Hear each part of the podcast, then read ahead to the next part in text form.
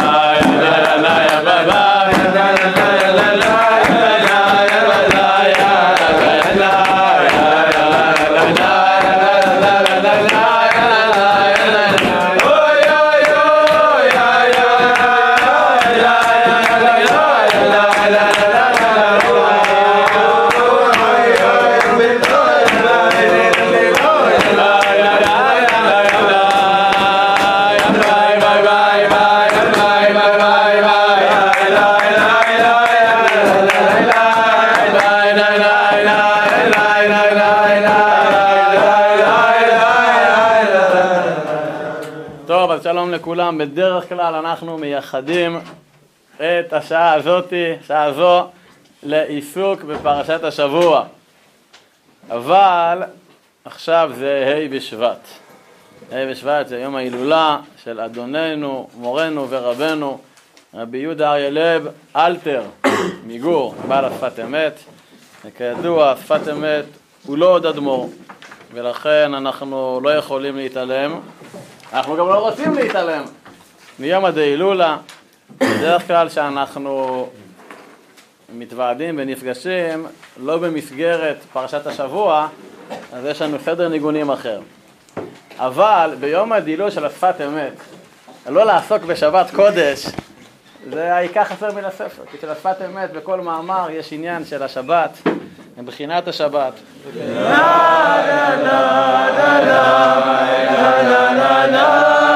la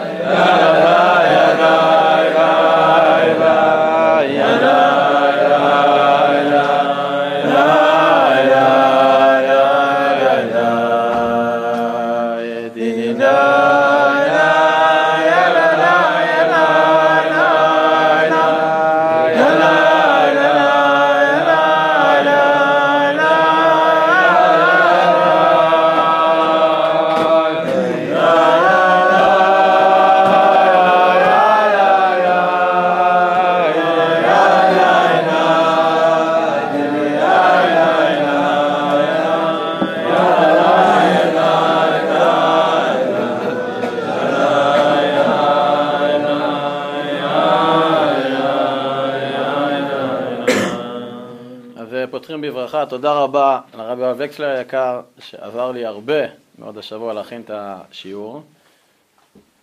בחומש ויקרא, אנחנו מוצאים בספר חומש, פרק כ"ז, פסוק ל"ב, זה לא לפניכם. וכל מעשר בקר וצאן, כל אשר יעבור תחת השבת העשירי, יהיה קודש לאדוני. דורשי רשמות בחסידות הסבירו שיש לנו מה זה העשירי קודש, עשרה דורות מהבעל שם טוב, לנו את הבעל שם טוב, תלמידו המגיד ממזריץ', תלמידו רבי אלימלך מליז'נסק, תלמידו החוזה מלובלין, תלמידו היהודי הקדוש מפשיסחה, תלמידו רב שמחה בוני מפשיסחה, תלמידו הרבי מקוסק, תלמידו וגם גיסו רבי איצ'ה מאיר מגור, בעל חידושי ערים, תלמידו רבניך מאלכסנדר, ולאחריו מי העשירי? שפת אמס, או בעברית, השפת אמת. רבי יהודה אריה לב מגור, לכן כתוב כל אשר יעבור תחת השבת, השבת זה אותיות ה' שבט, העשירי, הקודש לך, שזה יום הדהילולה. פשט. לפי חב"ד, כדרך אגב, העשירי זה המשיח. אבל חב"ד, אה, הם כאילו מעמד גדול לאדמו"ר הזקן ולא בני מלך. פה זה חסידות פולין, נקרא לזה ככה, אצל הפולישרס. רבנו השפת אמת נולד בכ"ט בניסן תר"ז, which mean 1847 לאביו, רבי אברהם מרדכי אלתר, שהוא היה בנו של חידושי ערים, רבי צ'מאיר מגור. אביו, אברהם מרדכי, אבי שפת אמת, היה אדם מאוד חולני, מאוד חולה. והוא הגיע למצב שהוא כבר היה ממש על דווי, ואבא שלו אמר לו, אתה צריך להתפלל שתחיה, כדי שתזכה, שיהיה לך בן, ותזכה לקיים מצוות, ושינת לבניך. והוא התפלל ריבונו שם שיזכה אותו בבן. וכעבור שנה, נולד לו בן, מי הוא הבן? רב לייב, קראו רבי אריה לייב בהתחלה, השם יהודה נוסף לאחרי חתונה, כדי שלא יהיה שמו כשם החותן שלו. וקראו לו רב לייבל ככה בילדותו, אבל כשהוא היה בן שמונה שנים, אביו, רבי אברהם מרדכי, נפטר. אביו היה בן השלוש עשרה של בעל חידושי הרי"ם שנפטר בחיי חידושי הרי"ם. היה לו חיים מאוד קשים. כשהבן השתים עשרה נפטר, הרבנית, אשתו של חידושי ערים ואחותו של הרבי מקוצק, כמדומני, היא התחילה לבכות. 11 בנים הראשונים היא לא בכתה. אמר לה חידושי ערים, הכל לטובה. חייב אדם לברך על השם לטובה, לא לבכות. הפסיקה לבכות. אבל כשהבן השלוש עשרה, בא ומרדכי נפטר, חידושי ערים, מרר בבכי. אמר לו רבנו, אמרת לא לבכות. הוא אמר לה, אני לא בוכה על הכאב של הפטירה, אני בוכה שעכשיו אין לו מצוות ושינת לבניך. מה? אבל כעבור שנתיים, לא, כולם נפטרו. אה, שנייה, הכל נפטרו. אחרי שנתיים גם אמו של השפת אמת, אה, סליחה, שהוא היה בן שנתיים כבר אמו נפטרה, בעצם השפת אמת מגיל שמונה הוא יתום, והוא גדל אצל הסבא שלו, בעל חידושי ערים, שאז לא היה רבה. הוא היה גיסו ותלמידו הקרוב של הרבי מקוצק, אבל הוא לא היה מוכר כאדמו"ר, הוא היה נוסע לקוצק. ממש גידל אצלו, גדל אצלו, חידושי ערים, שכר לו מלמד, והוא התנה עם המלמד שלו, שלמד את הערך לשלושה תנאים. קודם כל המלמד צריך להעיר את הנכד כל יום לפני עלות השחר. ובכל יום בלימוד שלהם צריכים לעשות חידוש. כל יום לחדש משהו בלימוד וללמוד 18 שעות ביום. יש שלושת התנאים, אני אחזור עליהם, להעיר את המילה, להעיר את שפת אמת לפני, עלות השחר, 18 שעות ביום לימוד, וכל יום לחדש משהו בלימוד.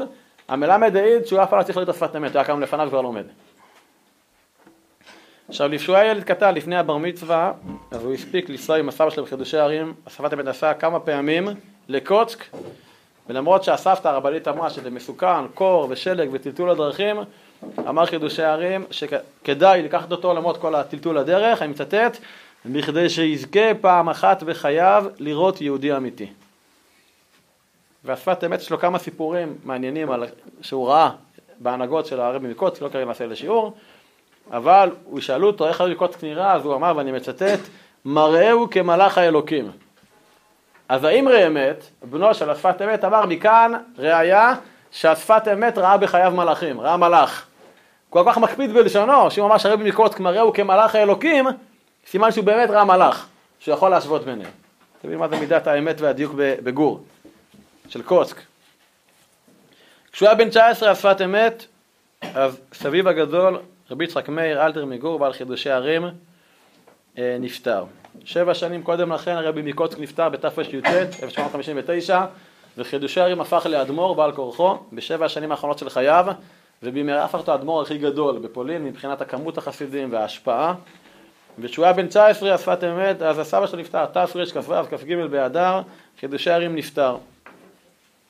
שפת אמת מסרב לקבל את האדמו"רות.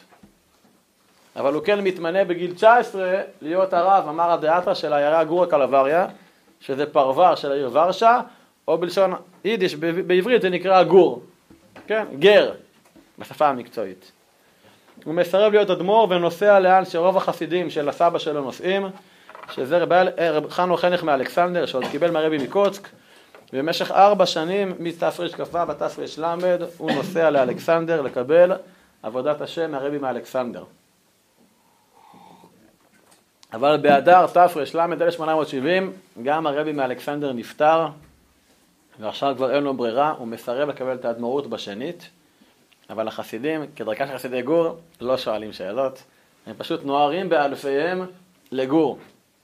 והשיא השיאים היה בשבועות, שבשבועות זה חג שכל החסידים עושים לרבה, ואלפי חסידים צבו על בית המדרש, וכשהוא הגיע לבית מדרש הוא אמר מה אתם רוצים ממני, בסוף הגיע איתם להסכם, אני מוכן להיות, שאני, להיות עמכם בידידות ושנלמד להתחזק יחד בעבודת השם.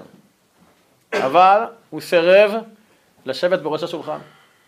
הוא ישב רק באמצע השולחן, ועד היום בגור הרבי יושב איפה? באמצע השולחן ולא בראש. הוא גם סירב להגיד דברי תורה. הוא לא אמר דברי תורה. במשך כמה חודשים הוא לא אמר דברי תורה, עד לסוכות תרל"א. עכשיו איך אנחנו יודעים את זה? כי בעצם מאז, מאז סוכות תרל"א, ובכל שבתות, כל שבת ומועד, כל השבתות המועדים, עד פטירתו, הוא היה דורש ברבים, בשבתות וחגים, ותמיד בצאת החג או בצאת שבת הוא היה מקפיד להעלות על הכתב את עיקרי התורה שלו ואת התמצית. לפעמים הוא כותב, אני לא זוכר הרבה, הרבו דברים, בנקודות קצרות, את עיקרי המהלך, וזה מעניין שהוא כותב את זה בעברית ולא ביידיש. כותב למשמרת. במשך 34 שנים עד תרס"ה הוא דורש, משמש כאדמו"ר, מה שנותן לנו יותר מששת אלפים דברי תורה. שפת אמת, לא כולל שפת אמת ליקוטים, שזה רשימות שלו שהוא כתב לפני שהיה אדמו"ר, מגיל 16-17. אז יש לנו יותר מששת אלפים מאמרים, דברי תורה שונים של השפת אמת, על כל הפרשיות וכל החגים. לצערנו, בכ"ד בטבת תרס"ה, פתאום, הוא חלה בפתאומיות במחלת דם לדירה, ותוך עשרה ימים, בה' בשבט, הוא נפטר, שמענו 1905, וצריך לדעת שהשפת אמת הוא בעצם האדמו"ר הכי הכי דומיננטי בחסידות גור, גם בעיצוב כלפי פנים וגם בעיצוב כלפי חוץ. מאז תקופתו של השפת אמת, גור היא בעצם החסידות הכי גדולה ביותר, הכי גדולה, והיא חסידות שמנהיגה עד היום כדרך אגב, מנהיגה ביד רמה את העולם החסידי, את העולם היהודי באירופה לפני השואה, וגם אחרי השואה בארץ הקודש. הרבי מגור בסופו של דבר הוא המנהיג של אגודת ישראל והוא נותן נתון בעולם החרדי, יש גם את הליטאים, אבל הוא המנהיג החסידי הבולט. ואחד החידושים, שזה התחיל אצל חילושי הערים, אבל שפת אמת ודאי הנהיג את זה, שבגור האדמו"ר הוא קודם כל, לפני שהוא רבה, לפני שהוא אדמו"ר, הוא קודם כל הוא תלמיד חכם. תלמיד חכם עצום שמלמד תורה, ורק לאחר מכן הוא גם רבה שעושה טישים וקבלת קהל ודברים כאלה. איך אמר האדמו"ר שפת אמת במכתב, תמהני כיצד אדמו"ר יכול להיות רבי מבלי ללמד שיעור תורה כל יום.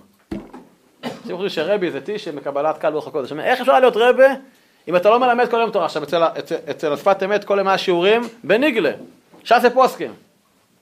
לא תחשבו הפנימיות, לא, שיעורים שלו יהיו בעיקר בניגלה.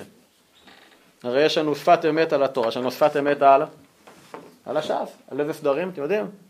על סדר קודשים ועל סדר מועד. זה מעניין שלפני, לא יודע אם זה שנה או שנתיים, שפוטין החזיר לחב"ד את ה, מה שנקרא אוסף שניאורסון, דברים שהסובייטים גנבו מאדמו"ר הרייט מהספרייה, בעצם כתבי יד של שפת אמת על הש"ס, על נשים ונזיקים. מחכים להדפסה. עכשיו, החידושים על הש"ס הם מאוד מאוד שונים מהשיטה של חידושי ערים.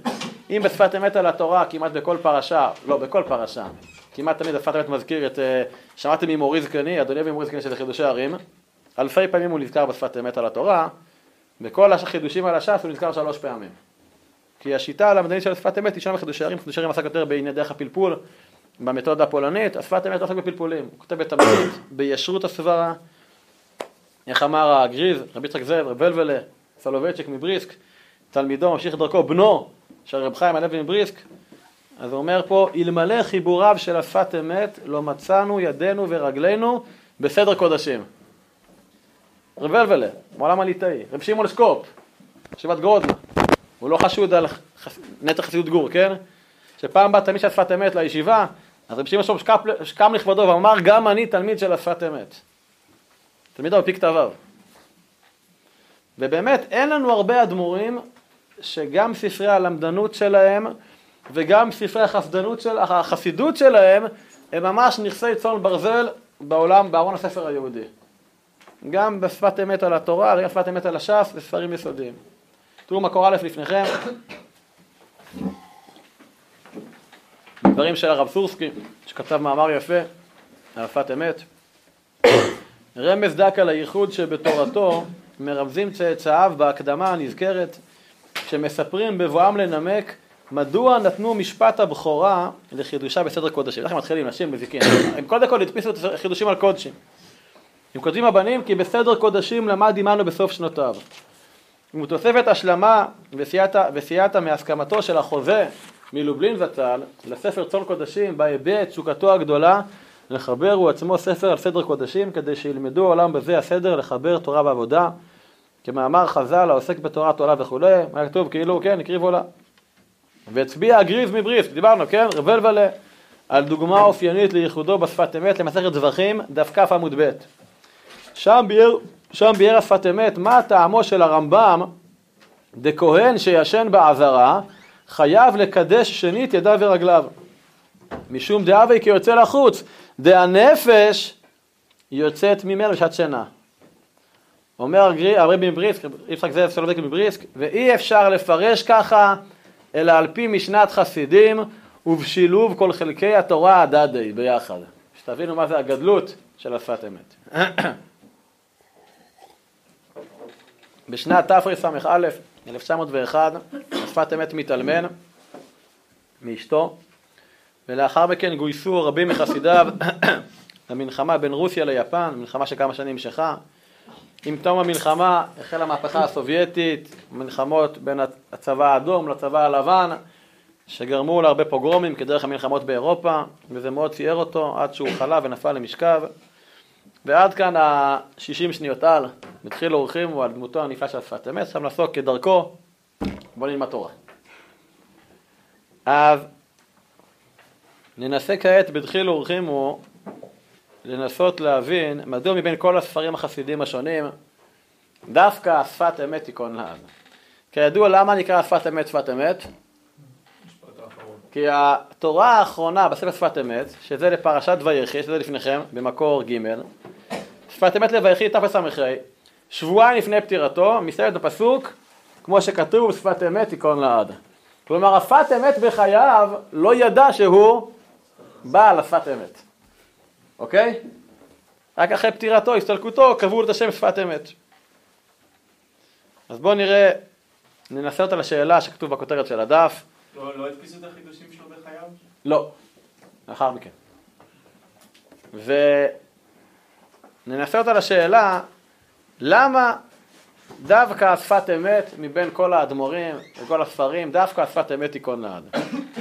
מאמר של הרב גינצבורג, אות ב' לפניכם, הוא מנסה אותה לשאלה. בהנהגת השפת אמת הפכה חסידות גור לתנועה המרכזית בקרב יהדות פולין ומנתה רבבות חסידים. ובהנהגת בנו האמרי אמת נקבעה בחסידות בארץ הקודש. לחסידות יש הרבה פירושים מגוונים. מה עיקר החסידות? יש שיאמרו תפילה בדבקות והשתפרות הנפש. יש שיאמרו התבוננות ארוכה ומעמיקה בפנימיות התורה. יש שיאמרו אהבת ישראל, אמונה ושמחה. ויש שידגישו את ההתקשרות לצדיק. אבל בחסידות גור הדגש הוא פשוט, לימוד תורה ויראת שמיים. יהדות יציבה, מסודרת ומעשית, בדרך סלולה מתאימה לרבים. כשהרוח החסידית היא החיות הפנימית המעמידה את הכל. השפת אמת עצמו היה אדם מסודר להפליא, ופעם אחת אמר שהוא יודע בדיוק מה יעשה בעוד שנתיים מהיום. הכל מתוכנן. אז הרב גינזבורג עומד כאן על כמה מנקודות היסוד, נקודות העיקר של גור. יהדות יציבה, מסודרת, מעשית, בדרך סלולה מתאימה לרבים, כשרוח חסידית היא החיות הפנימית המעמידה את הכל. נקודות פשוטות, אבל כידוע זה לא פשוט להיות פשוט. התורה האחרונה שלש בחייו הייתה בפרשת ויחי, ואמרנו בישראל הפסוק שפת אמת תיכון לעד. שפת אמת זה בגימטריה 1221, שזה הגימטריה של יהודה אריה בן מורנו ורבנו הרב רבי אברהם מרדכי. ככה מתוך ההקדמה לספר. אז לדידם זה פשט. פשט שבפשטים. אז ננסה, כתוב פה, זה, זה לא בן מורן, זה בראשי תיבות במוערר, כן? יהודה אריה במוערר, אברהם מרדכי, שווה שפת אמת.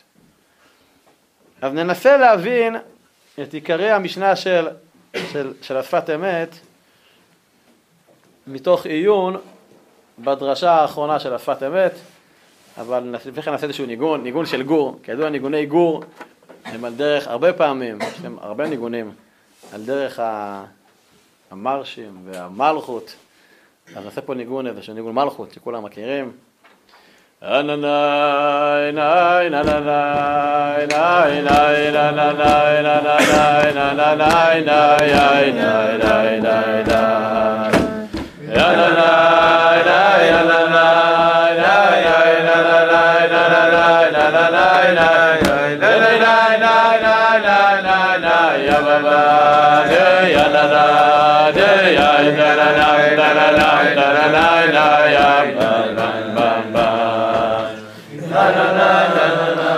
la la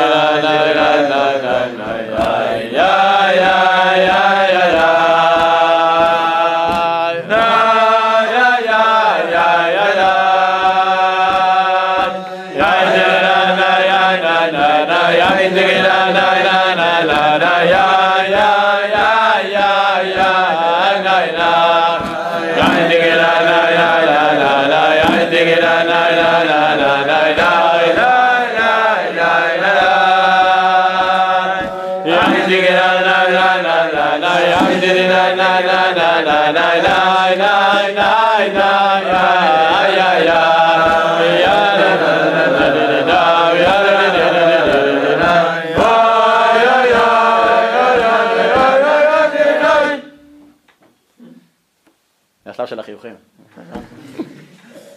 טוב, אז למען האמת הדרשה האחרונה של השפת אמת, שמסתיימת במילים שפת אמת תיכון לעד, אז האמת היא שהיא לא הדרשה האחרונה שלו.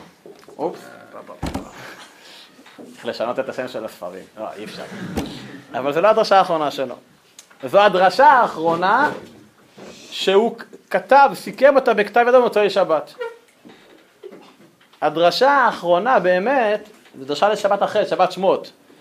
אבל בגלל שהוא היה חולה במוצ"ש, הוא לא הספיק לכתוב אותה. אז מי שכתב אותה זה גיסו בן דוד, נרחיב עליהם. אז נתחיל, נעיין בשני התורות האחרונות באמת של השפת אמת, ונתחיל עם התורה האחת לפני האחרונה, והיא המוכרת.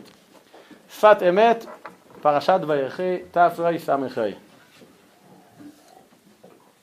הפסוק יאספו ויגידו לכם, במדרש שזכו מכאן לקריאת שמע. דהית כל כנסייה שהיא לשם שמיים סופה להתקיים, והנה כנסייה זו בוודאי על לשם שמיים, ולכן היא קיימת לעד. כן, יעקב לפני מותו קורא לכולם, לבנים, מברך אותם. וכמו שכתוב, אשר יקרא אתכם אחרית הימים, שהאספה הזו היא הכנה, לכל הדורות. וגם מה שקיבלו אחר כך התורה היה בכוח זה, כמו שכתוב, מורשה קהילת יעקב.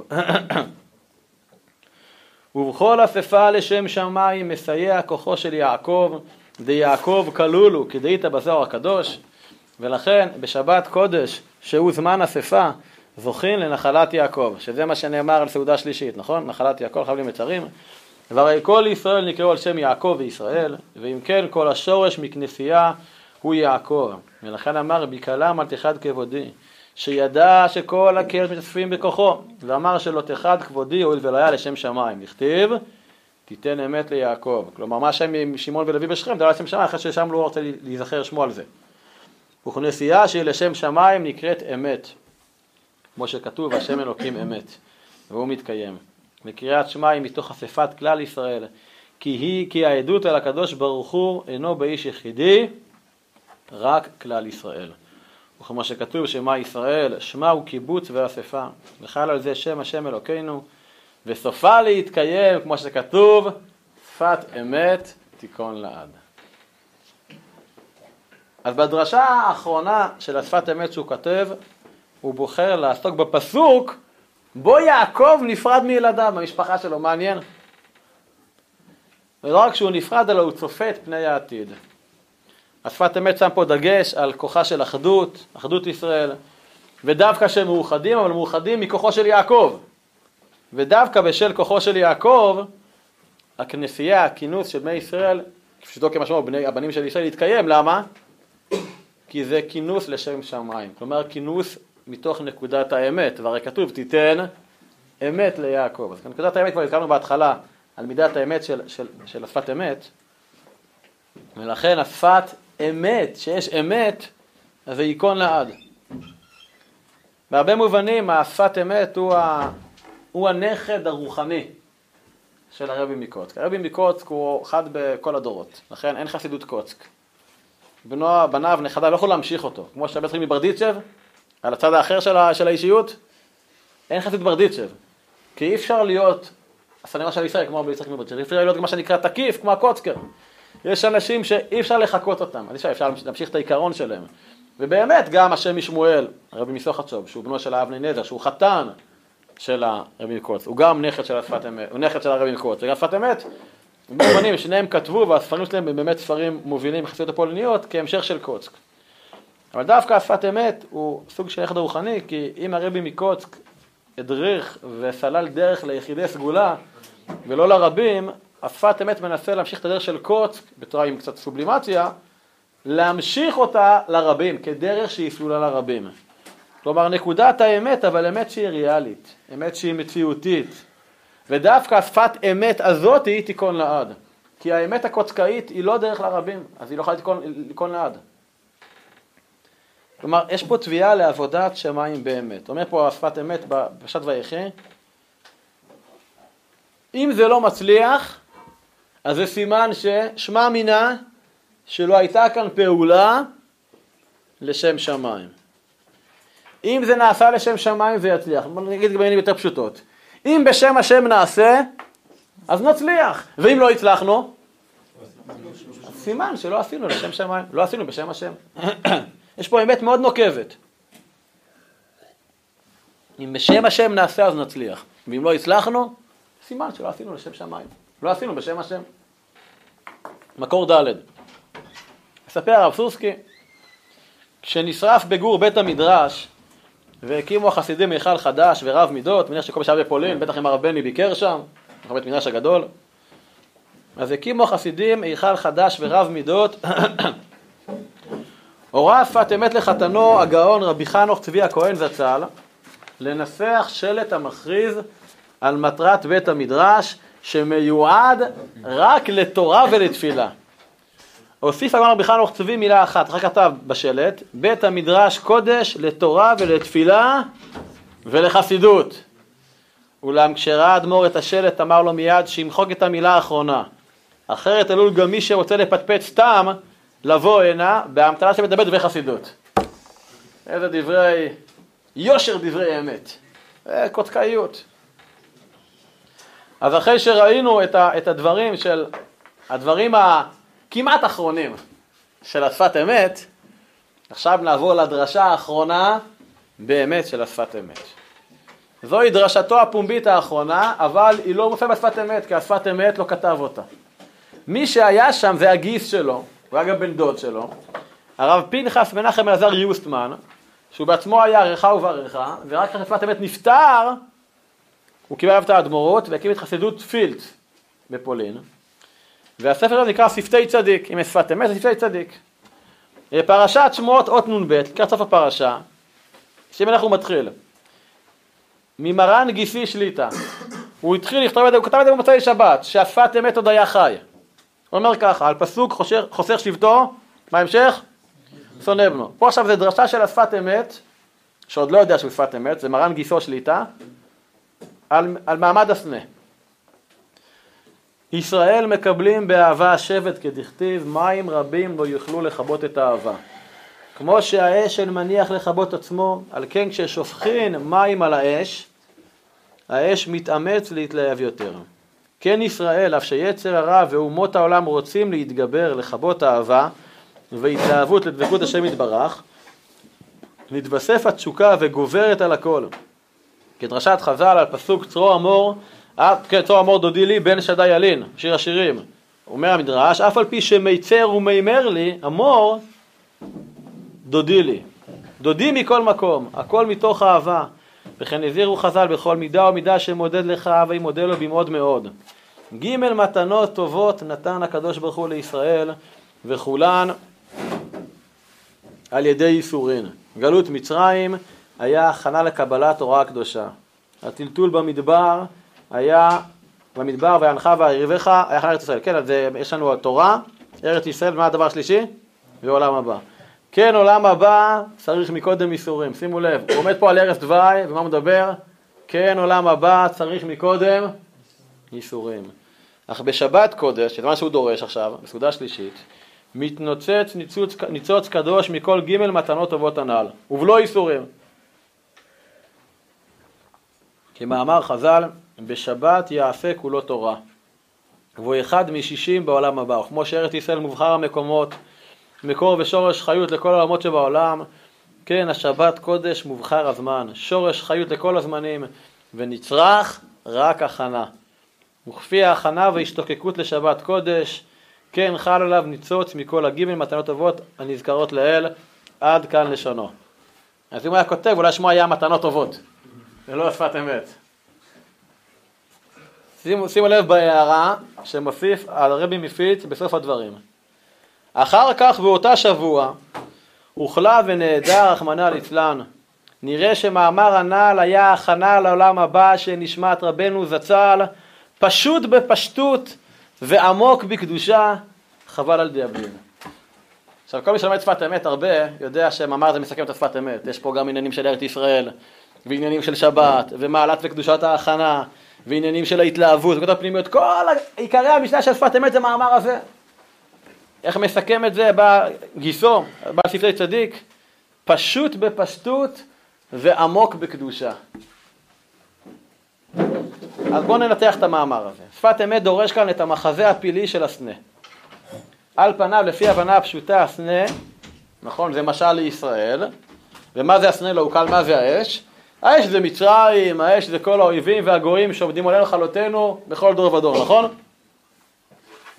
אבל לפי השפת אמת, הוא נסמך פה על רש"י במדרש תנחומה, לפי השפת אמת, דווקא האש זה ישראל. האש זו ישראל שיש בליבם את אש התשוקה הפנימית וההתלהבות לאביהם שבשמיים. ההתלהבות הזאת היא לעיתים, לפעמים היא סמויה, לפעמים היא גלויה, אבל היא לעולם קיימת, ועליה נאמר לא אוכל. אי אפשר לכבות את אש ההתלהבות של ישראל אביהם שבשמיים. את הנקודה הפנימית, מה שנקרא ביידיש ה פינטעלע ייד, הנקודה היהודית. לכן דווקא הסנה, שבהיותו שיח, שיח עם קוצים, או שיח קוצני, דווקא הסנה הוא מסמל את הצרות, את המיצר, את המצרים, את הגויים, את הצרות, את הקוצים.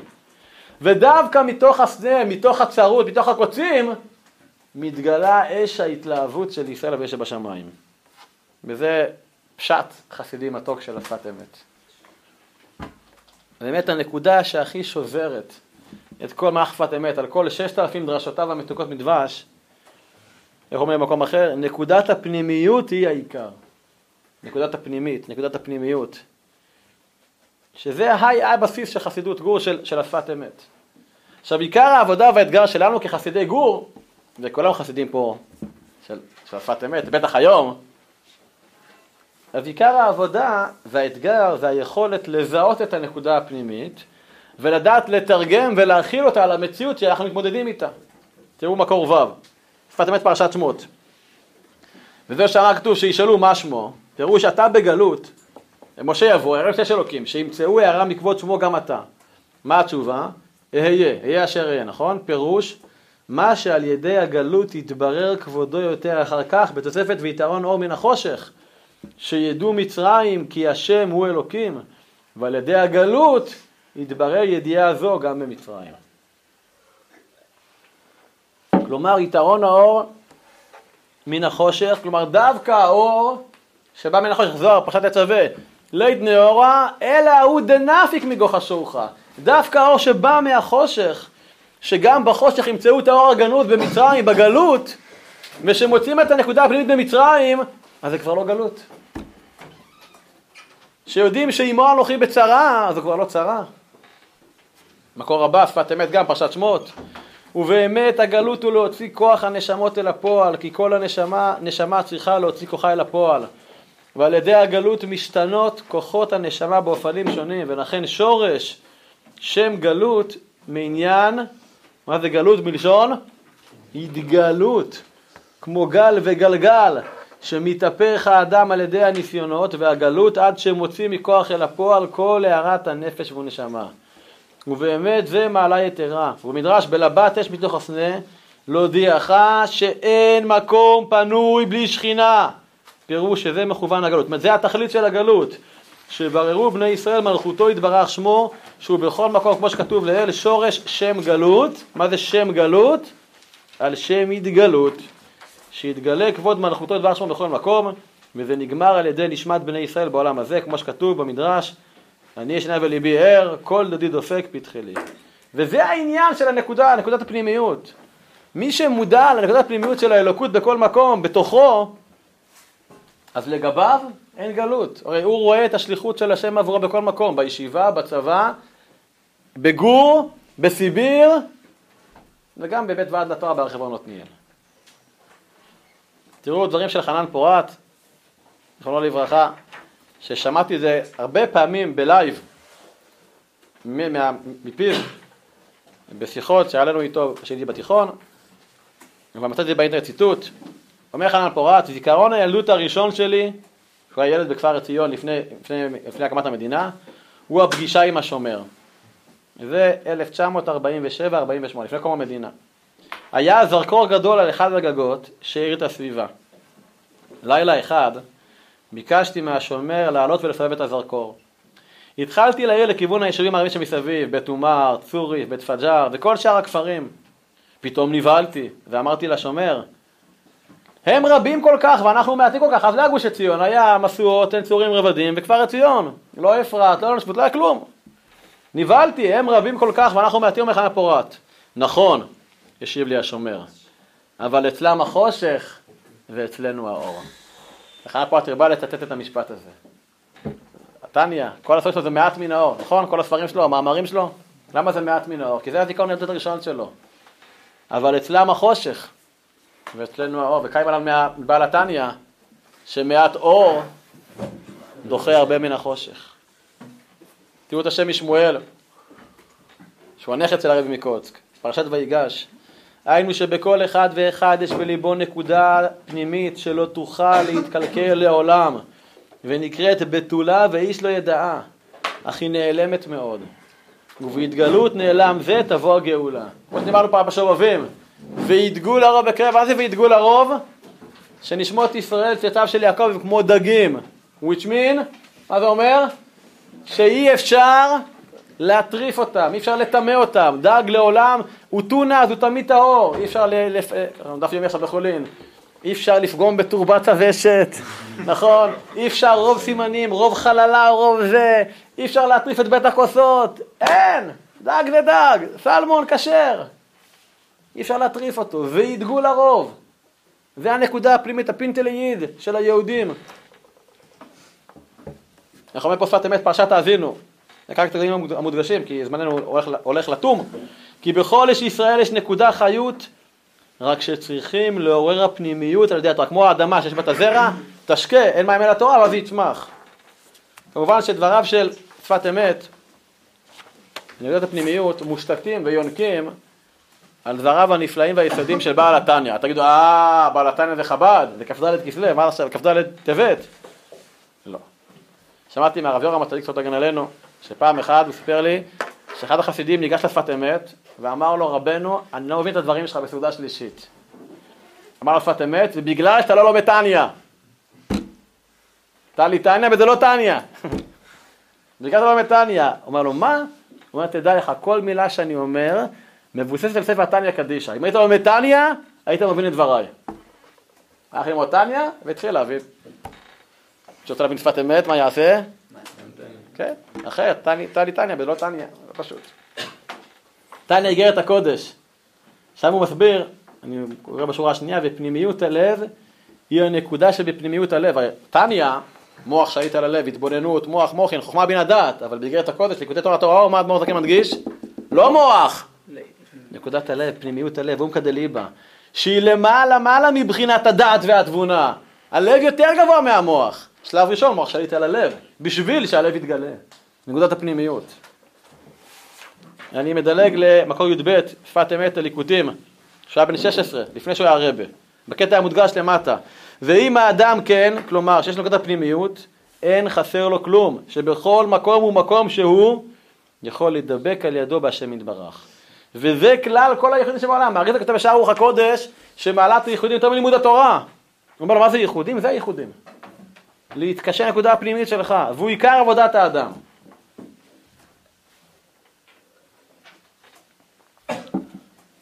תראו מקור ט"ו, סליחה, מקור י"ד, כי בשפת אמת במדבר, כי באמת בכל אדם יש נקודה אמיתית ורצון אמת להשם יתברך, ורק כשנחסם, מכוסה ונסתר ברצונות אחרים. מי שלמד את הניתניה יודע, פרק י"ח, פרק י"ט, האהבה הטבעית, המסותרת, נכון? רק צריך לגלות, היא בלק, צריך לגלות אותה. אנוכי לא יהיה לך, אבל צריך לגלות אותה, היא קיים. כל אחד דבר מאוד בפיך ובלבבך לעשותו. שפת אמת, פרשת ויחי, קורא ט"ו, וכן בפנימיות סוד הקץ הוא נקודה חיות, שורש האחדות, שנקרא רב עדי אחד. שפת אמת ואתחנן, מקור הבא.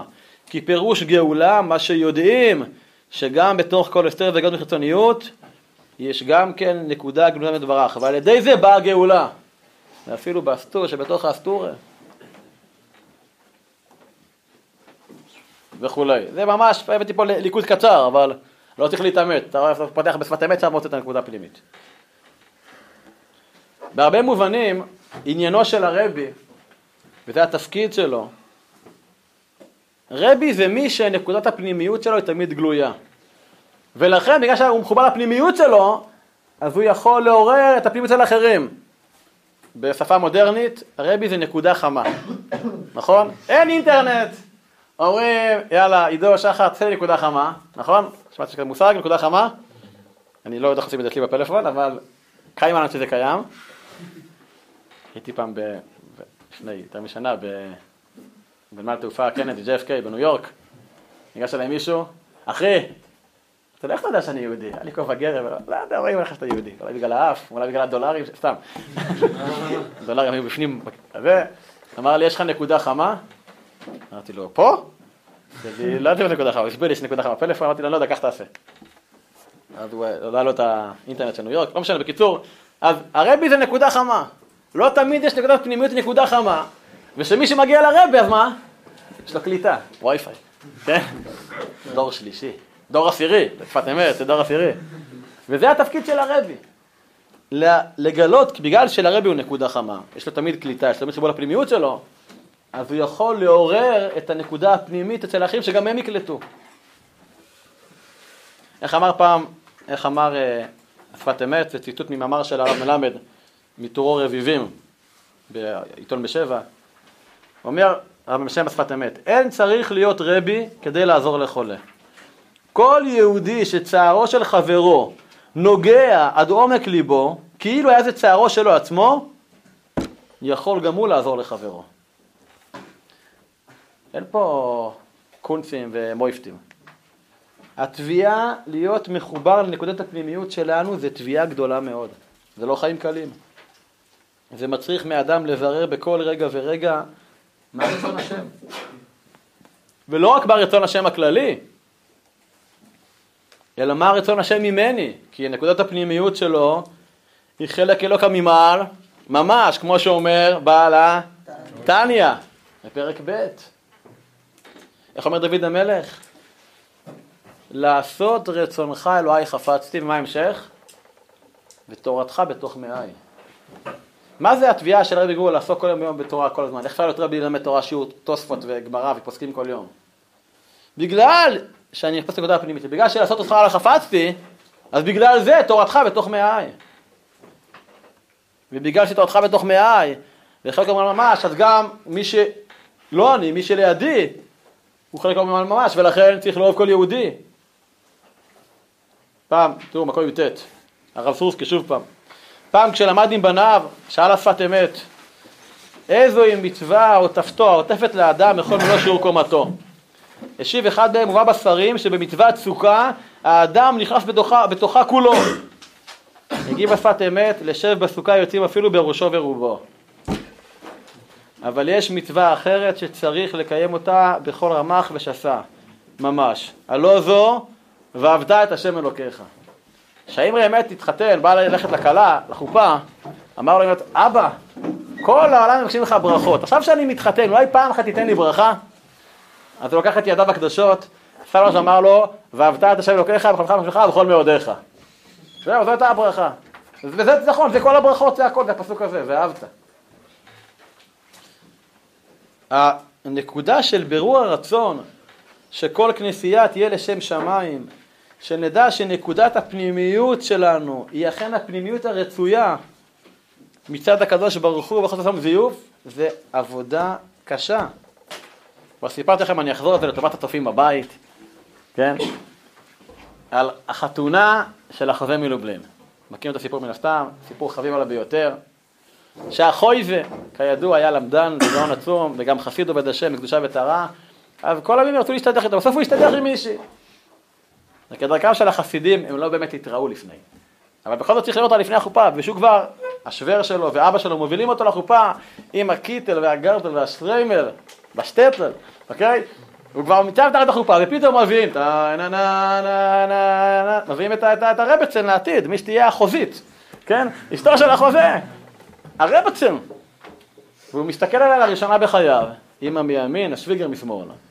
והוא קולט שמתחת לשוויגר חמות, אוקיי? לא, אני יודע. והרבה להשיבה פה, אבל הוא יעיר כל חמתו, אוקיי? אז הוא מסתכל על ה...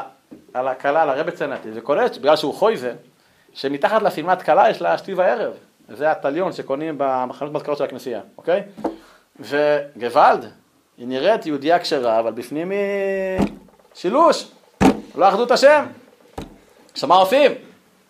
זה כבר בלייב, הכל בערוץ תכלת, לא יודע, חתונתו של החוזה, זה כיכר השבת, מה עושים? אז מה עשה החוי זה? לקח את הרגליים באלו הרגליים, טוב, ברח משם. עם הגרטל והשטריימל והקיטל, וברח מהשטטל. חרוזל, אוקיי? חרוזל. עכשיו לאן הוא ילך? הוא אומר, שמעתי שבליז'נסק יש רבה, רבי אלימלך. ברח משם, שלושה ושלושה לילות, רץ, רץ, רץ. הגיע ליער, שכב ליז'נסק, כבר מתחיל לראות את האורות של הבית מדרש מחוץ ליער, ופתאום מבין העצים בא איזשהו בחורה, נאה וחסדה מגדי לבן, אומרת לו, יעקב יצחק, יעקב יצחק, זה השם שלו, זה הפרטי שלו. איפה את מכירה אותי? מכירה.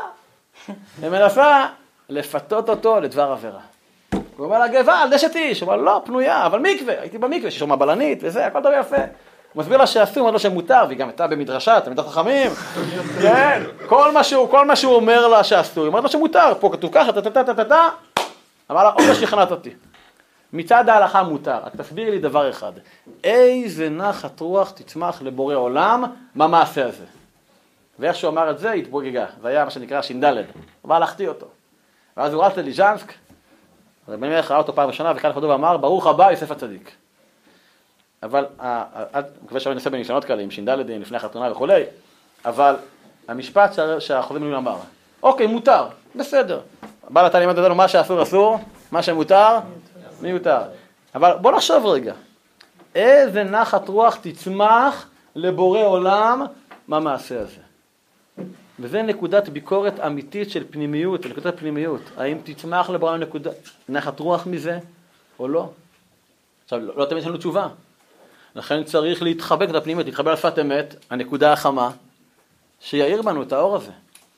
זו עבודה קשה, זו עבודה תובענית, אבל זו עבודה שאפשרית. עכשיו, אין פה תביעה לעיון שכלי עמוק אנליטי של התבוננות, או ניסיון לייצר איזושהי חוויה אקסטטית של דבקות והי מטורף.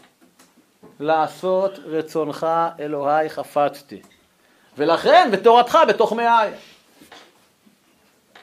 אפשר הרבה עוד להרחיב על העניין של ארץ ישראל, אצל השפת אמת, שזה מקום, שזה המקום של גילוי פנימיות התורה, פנימיות, סליחה, שארץ ישראל זה המקום של גילוי הפנימיות. אפשר להרחיב על השבת, שזה הזמן שבו נקודת הפנימיות מתגלה. אבל הכל מונח לפניכם כבר בדרשה האחרונה של הסיפטוי צדיק, שמסיימת במילים מתנות טובות, אוקיי? ואיך אומר פה הסיפטוי צדיק, ואני מסכם את דבריו, נראה שמאמר הנ"ל היה הכנה לעולם הבא של נשמת רבנו זצ"ל. פשוט בפשטות ועמוק בקדושה, חבל על דאבדין. ואם שאלנו מדוע שפת אמת ייכון לעד, אז אולי זו התשובה. פשוט בפשטות ועמוק בקדושה. אז אנחנו נסיים בניגון של גור הפעם, אוקיי? אז ניסיתי פה לרחח עם אחר בניגונים של גור, ולהפתעתי גיליתי שלא כולם אחוזים בגור בניגונים. נעשה ניגון שכולם מכירים אותו, כי שרים אותו בכל אה, עיר ואם, קיבוץ וכפר בישראל, וגם בגור. זה ניגון שנקרא לו תבושי. Ay ay ay rananana ay ra ra dai dai ay ay ay rananana nayna ya